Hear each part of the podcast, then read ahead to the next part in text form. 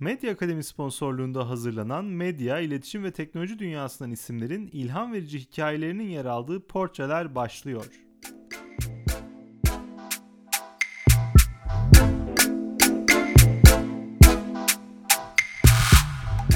Merhaba, ben Medya Akademi Koordinatörü Elif Akın Yüksel. Medya, iletişim ve teknoloji dünyasında adından söz ettiren isimlerin hayat hikayelerini objektif bir şekilde ele aldığımız Portreler programı ile karşınızdayız. Programımızın ilk bölümünde teknoloji dünyasının önemli isimlerinden Microsoft kurucusu, teknoloji milyarderi William Henry Bill Gates var. Şimdi hazırsanız başlıyoruz. Bill Gates'in doğumu, aile ve eğitim hayatı.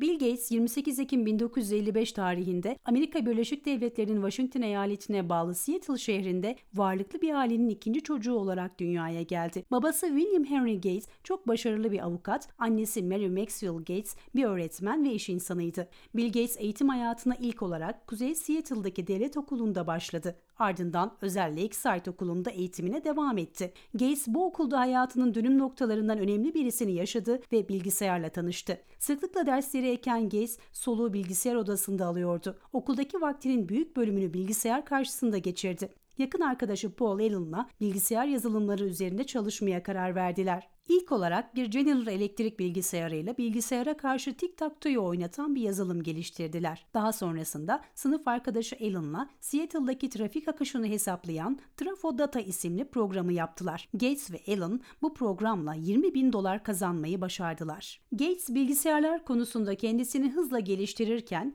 derslerinde de başarılı bir öğrenci olmayı başardı. 1973'te matematik eğitimi almak üzere Harvard Üniversitesi'ne yüksek bir puanla kabul edildi. Gates üniversitede poker ve video oyunlarına merak sardı. Onu derslerde değil, daha çok poker ya da bir video oyunu başında görmeniz çok daha muhtemeldi. Ancak bu durum yakın arkadaşı Paul'un ona dünyanın ilk mikro bilgisayarı Altair 8800 hakkında bir makale göstermesiyle değişti. Pek çok kez makaleyi okuyan Gates ve Allen burada bir fırsat gördü ve bilgisayarın Meksika'daki üreticisi MITS'i arayarak Altair için oldukça popüler bir programlama dili olan Basic'e sahip olduklarını söylediler. Aldıkları yanıt olumluydu Altair'in üreticileri bu programla ilgilendiklerini ve denemek istediklerini belirttiler. Gates, Allen'la Harvard'ın laboratuvarlarında program üzerine çalışmaya başladılar. Ellerinde Altair isimli bilgisayardan olmadığı için yazılımın çalışıp çalışmayacağı hakkında en ufak bir fikirleri dahi yoktu. Ancak şansları yaver gitti ve program çalıştı. Gates arkadaşı Allen'ın iknası sonucu 1975'te üniversitenin 3. sınıfındayken okulu bıraktı.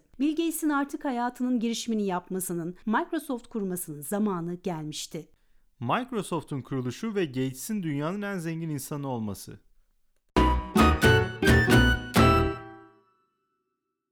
Gates Microsoft'u 1975'te New Mexico'da Allen'la kurdu. Alan her zaman olduğu gibi yine onun yakın dostu, çoğu zaman yol göstericisi ve destekçisi oldu. Microsoft, sebatla mikro bilgisayarlar için yazılımı geliştirmeye yönelen bir şirket olarak kısa sürede piyasanın ilgisini çekti. Öyle ki General Electric gibi Amerika Birleşik Devletleri'nin en büyük şirketleri kısa sürede Microsoft'un devamlı müşterileri arasında yerlerini aldılar. 1977'de şirket henüz ikinci yılındayken Gates ve ekibi Apple, Tandy ve Commodore gibi kişisel bilgisayar üreticileriyle lisans sözleşmeleri imzaladı. Ayrıca Fortran, COBOL ve Pascal gibi yazılım dillerini geliştirmekle Microsoft'a bir üstünlük sağladılar ve şirketi böylelikle uluslararası pazarlara açtılar. Gates mükemmel bir girişimcilik örneği sergileyerek 1979'da şirketin çalışan sayısını 13'e çıkarmayı başarmış ve artık milyon dolarlık satışlar yapmaya başlamıştır. Kaderin ilginç bir cilvesi olarak Microsoft'un yazılım alanındaki dönüm noktası en büyük rakipleri arasındaki Apple'ın kendilerine verdiği bir sipariş oldu. Microsoft, Macintosh adını verdikleri örnek oluşturacak nitelikteki bilgisayar için Word ve Excel gibi uygulamalar geliştirdi. Microsoft'un kaderini değiştiren bir diğer yıl ise 1986 oldu. Şirket bu yıl anonim şirket vasfı kazanarak borsaya açıldı. Microsoft hisseleri oldukça rağbet gördü. Çok kısa bir sürede Gates'in %45'lik payının borsadaki değeri 1 milyar doların üzerine çıktı. Gates Microsoft henüz 10. yılını tamamlamışken 1 milyar dolarlık bir servetin sahibi olmayı başardı. 31 yaşında milyarderler ligine yükselen Gates, Jeff Bezos bu ünvanı kendisinden alıncaya değin dünyanın en zengin insanı ünvanını taşıdı. Gates dünyanın en zengin insanı olsa da paraya hiçbir zaman gereğinden fazla önem vermedi.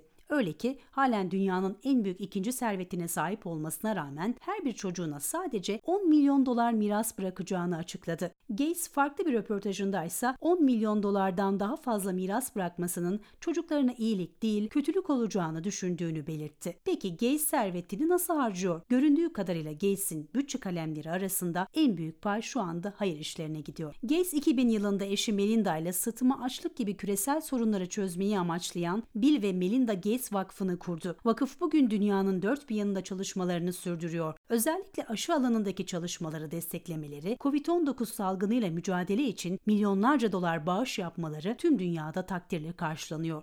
Ve şimdi Bill Gates hakkında muhtemelen daha önce hiç duymadığınız çarpıcı bilgiler.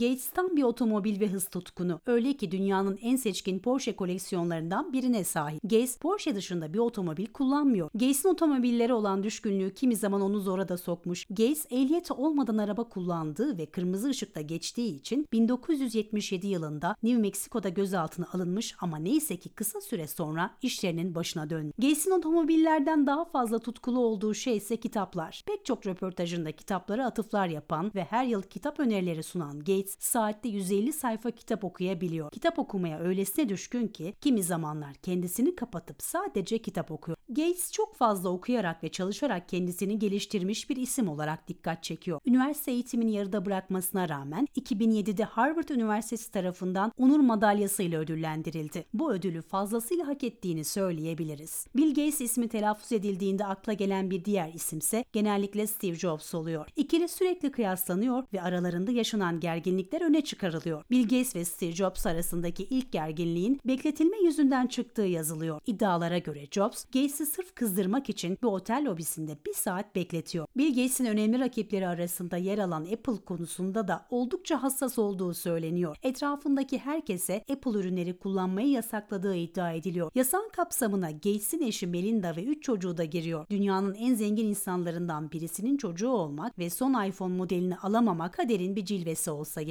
Bu arada bir parantez açmak istiyorum. Türkiye'nin Yeni Medya Okulu Medya Akademi sponsorluğunda hazırladığımız Porteler programımızın 3. bölümünü Steve Jobs'a ayıracağız. Mutlaka Steve Jobs'u ve Apple'ı ele aldığımız 3. bölümümüzde dinlemenizi önerir. Şimdi parantezi kapatalım ve Bill Gates'in pek de bilinmeyen özellikleriyle devam edelim. Pek çok röportajında favori müzik grubunun Weezer olduğunu belirten Gates, en büyük pişmanlığının ise yabancı dil bilmemesi olduğunu söylüyor. Yaratıcılığa ve mühendisliğe büyük bir hayranlık duyan Gates, bu alanda para harcamaya da çekinmiyor. 1994 yılında açık arttırmadan 30.8 milyon dolar ödeyerek aldığı Leonardo da Vinci tarafından yazılan The Codex Legislator kitabı bugün Gates'in kişisel koleksiyonunda yer alıyor. Gates'in adı son zamanlarda ise sıklıkla komplo teorilerinde anılıyor. Eşi Melinda Gates ile birlikte kurdukları vakıf aracılığıyla yaptıkları hayır işleri tartışılıyor. Özellikle vakfın aşı çalışmalarına destek vermesi sonrasında Covid-19 salgınının başlaması komplo teorilerinde öne çıkarılıyor. Son olarak Amerika Birleşik Devletleri Başkanı Donald Trump'ın eski danışmanı Roger Stone katıldığı bir programda koronavirüs salgınını Bill Gates'in yaratmış olabileceğini, insanlara mikroçip takmak için salgını kullandığını iddia etti. Ayrıca dünya nüfusunu azaltmak istediği de iddialar arasında. Açıkçası biz bu iddiaların doğruluğuna ihtimal vermemekle birlikte sizinle paylaşmayı gerekli buluyoruz. Sizler de bu iddialar ve program hakkındaki görüşlerinizi yorum yaparak bizlerle paylaşabilirsiniz. Gelecek bölümde odaklandığımız isim Jeff Bezos olacak. Dünyanın en zengin insanı ünvanını Bill Gates'in elinden alan Bezos ve kurucusu olduğu Amazon'un hikayesini paylaşacağız.